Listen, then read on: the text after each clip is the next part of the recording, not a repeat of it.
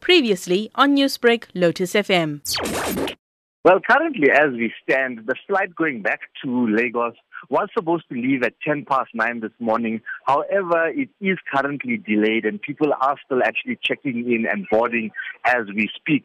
We do know that only about 300 people are actually getting on this flight, and this is the first batch of the more than 600 Nigerian nationals who will be going back to Lagos over the next few days. So after this flight, we do understand that Air Peace will be sending another aircraft back to South Africa on Friday, where they will take the second group of people back to Lagos. After that, the Nigerian High Commission says that any other Nigerians in the country who still don't feel safe and want to return back home, they will be facilitating a process to ensure that they actually get back to Nigeria in the near future. How has the process been so far? Yes, well, quite a number of people were actually turned away from today's flight due to them not having the correct flight documentation to actually board this plane. Many of which we do know are as a result of them not having the proper documentation for their infant children. There are quite a number of processes and procedures that need to be followed when taking an infant child on an international flight. So quite a few people have actually been turned away. They were extremely unhappy when that happened because it was quite a last minute decision as was only made public yesterday morning that Air Peace will be offering free flights back home and they really didn't think that they would actually have to get all those documents in order and so on. The Nigerian High Commission says that they will be facilitating the process. So hopefully if they embark on, on ensuring that they get all those documents documents in order as soon as possible,